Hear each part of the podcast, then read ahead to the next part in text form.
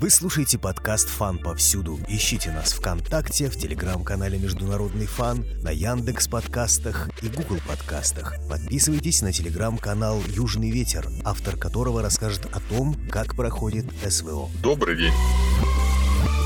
Стоит упомянуть в первую очередь события в Харьковской области. Они, наверное, заслуживают отдельного комментария.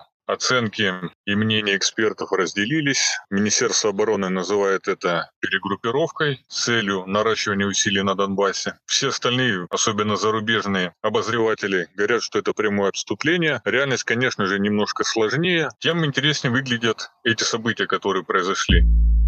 Сразу, наверное, говорюсь, что не все так печально, как может казаться. Скептикам, наверное, надо пыл поумерить. Тем не менее, как мы можем охарактеризовать произошедшие события? Вооруженные силы Украины действительно перешли в наступление на территории Харьковской области, итогом которых стал выход к границам с Российской Федерацией. И частью сил они на востоке заняли западную окраину города Купянск. Произошло это не то чтобы неожиданно для российских войск, но, тем не менее, вооруженным силам Украины удалось найти брешь в обороне и таки добиться существенного вклинения, которое позволило уже потом нарастить группировку и вынудить уже, наверное, так можно сказать, российские войска перегруппировываться. Можно отметить характерную особенность тактики, которая применялась. Если раньше украинские войска предпочитали проводить разведку боем перед тем, как перейти в какие-то наступательные действия, то в этот раз они использовали тактику просачивания, завели диверсионно-разведывательные группы тихо и незаметно, таким образом вскрыли уязвимые участки и тогда только им удалось завести какие-то столь значимые силы.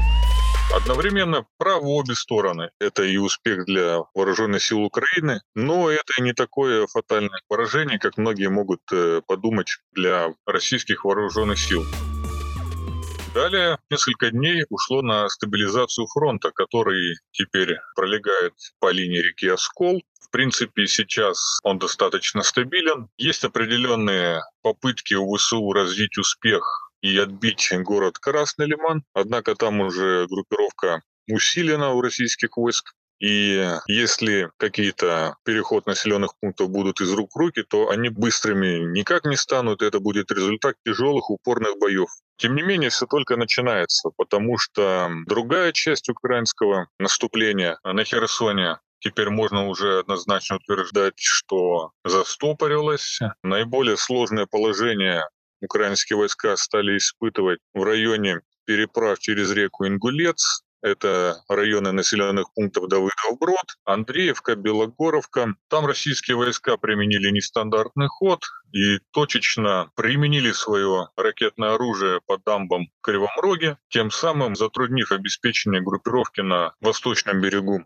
реки Ингульца. Это поставило Украину в невыгодное положение, создана угроза изоляции достаточно крупных сил, после чего несколько дней вооруженные силы Украины уже пытаются как-то улучшить свое тактическое положение, пытаются наступать со стороны Николаева и Кривого Рога. Из последнего это большое такое тяжелое поражение, которое потерпели ВСУ у села Правдина. Там было уничтожено по разным данным от роты полнокровной до батальона. Это существенные потери, которые влияют на устойчивость обороны правого фланга группировки. И это может неприятные последствия для украинского генштаба превратиться. На остальных участках фронта ситуация более-менее стабильна. На Донбасской дуге Тяжелее всего боестолкновения наиболее интенсивные проходят под городом Артемовск. Там, как известно, наступают подразделения ЧВК «Вагнер». Продвигаются медленно, но успешно. Уже фактически зацепились за окраины Артемовска и подступают к югу. Соответственно, мы можем ожидать от Украины наращивание группировки в этом районе. Это сейчас их основная задача, не допустить обрушения обороны именно на Бахмутско-Солидарском участке. На других участках фронта сложное положение на Маринке. Там сконцентрированы значительные силы у обоих сторон. Также союзным войскам, стоит отметить, удалось сорвать планы украинского контрнаступления на Угледарском направлении. Некоторое время были признаки, сообщали многие военкоры и блогеры, что идет наращивание, и ВСУ пытаются придумать какой-то план, чтобы отбить Волноваху и далее выйти на дорогу, которая соединяет Донецк и Мариуполь. Пока этого добиться ВСУ не удалось. Успешно российские войска обороняются, местами наступают. Такова ситуация на данный момент.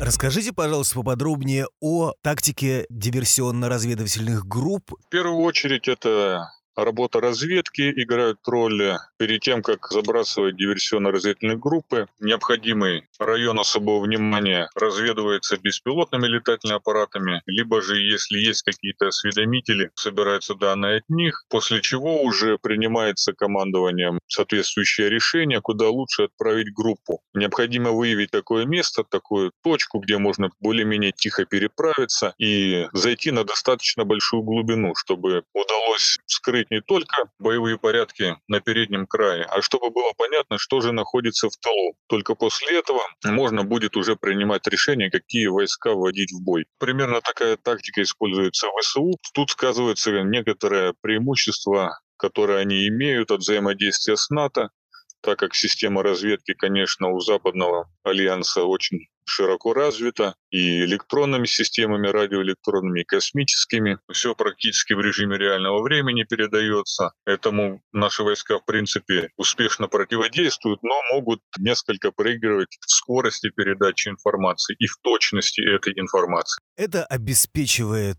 быстрое скопление сил для наступления, преимущество противника в разведывательной технике? Это обеспечивает быстрый маневр войсками. Ни одна сторона не располагает таким большим количеством войск, чтобы держать их на каждом участке. Необходимо ими постоянно маневрировать, думать, куда лучше применить резервы, где их лучше нарастить. Именно здесь сказывается некоторое преимущество в системе разведки разведка подсказывает, куда лучше нарастить группировку и как быстрее этот маневр совершить. Именно таким образом достигается численный перевес на участке прорыва и, соответственно, развивается какой-то успех.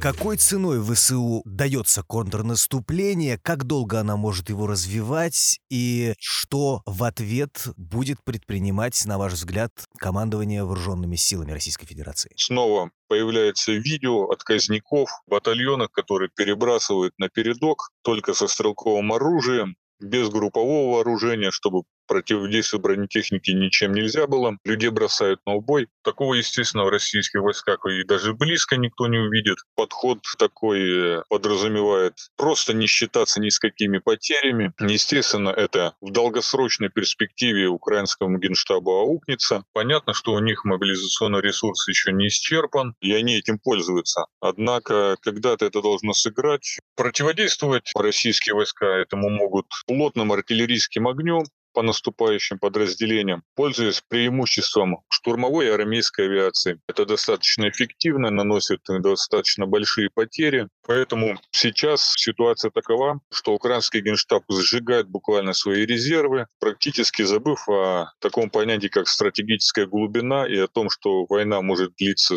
достаточно долго. Складывается такое впечатление, что их бросают как в последний бой.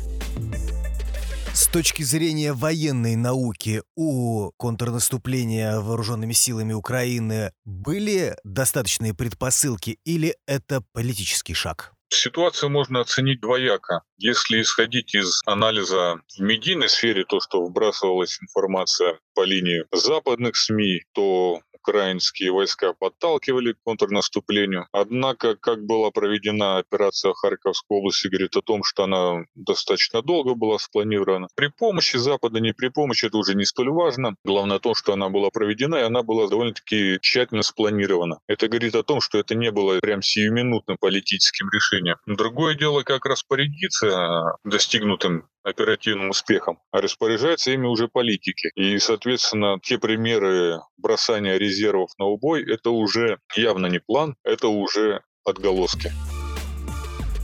В какую сторону будет развиваться специальная военная операция на Украине? Главной подсказкой нам могут стать события буквально сегодняшнего дня. Активное обсуждение в Госдуме, тема мобилизации, введения военного положения в России. Это уже не просто так, а также тема референдумов, которая буквально таки резко вернулась в информационное поле. Это можно считать асимметричным ответом на контрнаступление ВСУ. Военный будет чуть позднее и будет даже более решительным. Наверное, все-таки скажу, что осень будет очень тяжелой для украинских войск. Мы увидим существенные перемены на фронте. Это, я считаю, неизбежно. Вы слушали подкаст «Фан повсюду». Ищите нас ВКонтакте, на Яндекс Музыке, в Телеграм-канале «Международный фан» и подписывайтесь на Телеграм-канал «Южный ветер», автор которого рассказал о ходе специальной военной операции на Украине. Спасибо большое, до свидания.